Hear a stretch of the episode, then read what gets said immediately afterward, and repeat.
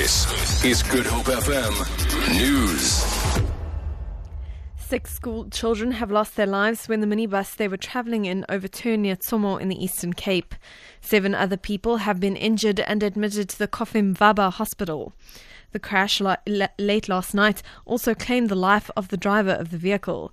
Nkululeko Nyembezi reports. The children are from the Ngamakwe Senior Secondary School and were on their way home after attending sports day at Zwelithumile High School in Ngcobo. The cause of accident is still unknown. In another gruesome accident yesterday, five people died when two cars collided head-on. The accident happened on the R394 between Phakade and Fort Donald. Six people were critically injured in the accident. In the accident and and taken to Mount Olive Hospital.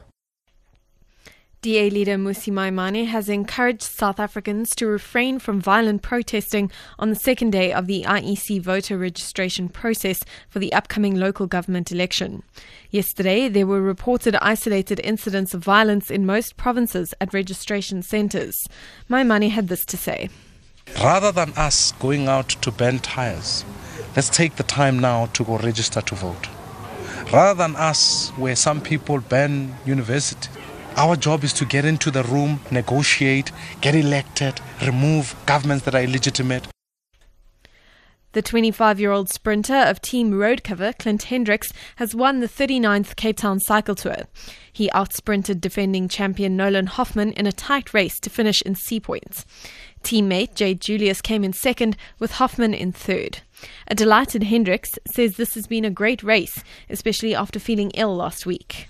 And then today, the first five kilometers, I knew uh, I'm going to be really good today because the legs felt super, super. So I, was, I knew I had a chance to at the end.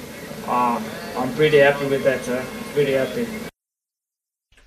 Meanwhile, the women's elite race was won by 2016 Women's Elite SA Road Race champion An-Li Kachelhoffer. Second was defending champion Lynette Burger, and third Vera Adrian from Namibia.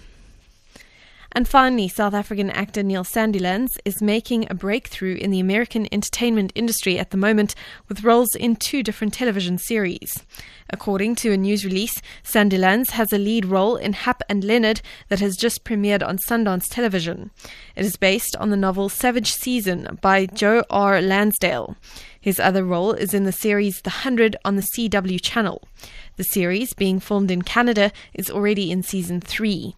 It has acquired cult status overnight. Sandilands, who is living in Los Angeles, California since August 2014, says he won't hesitate to work in South Afri- Africa again when the right role comes his way. For Good Hope FM News, I'm Amy Bishop.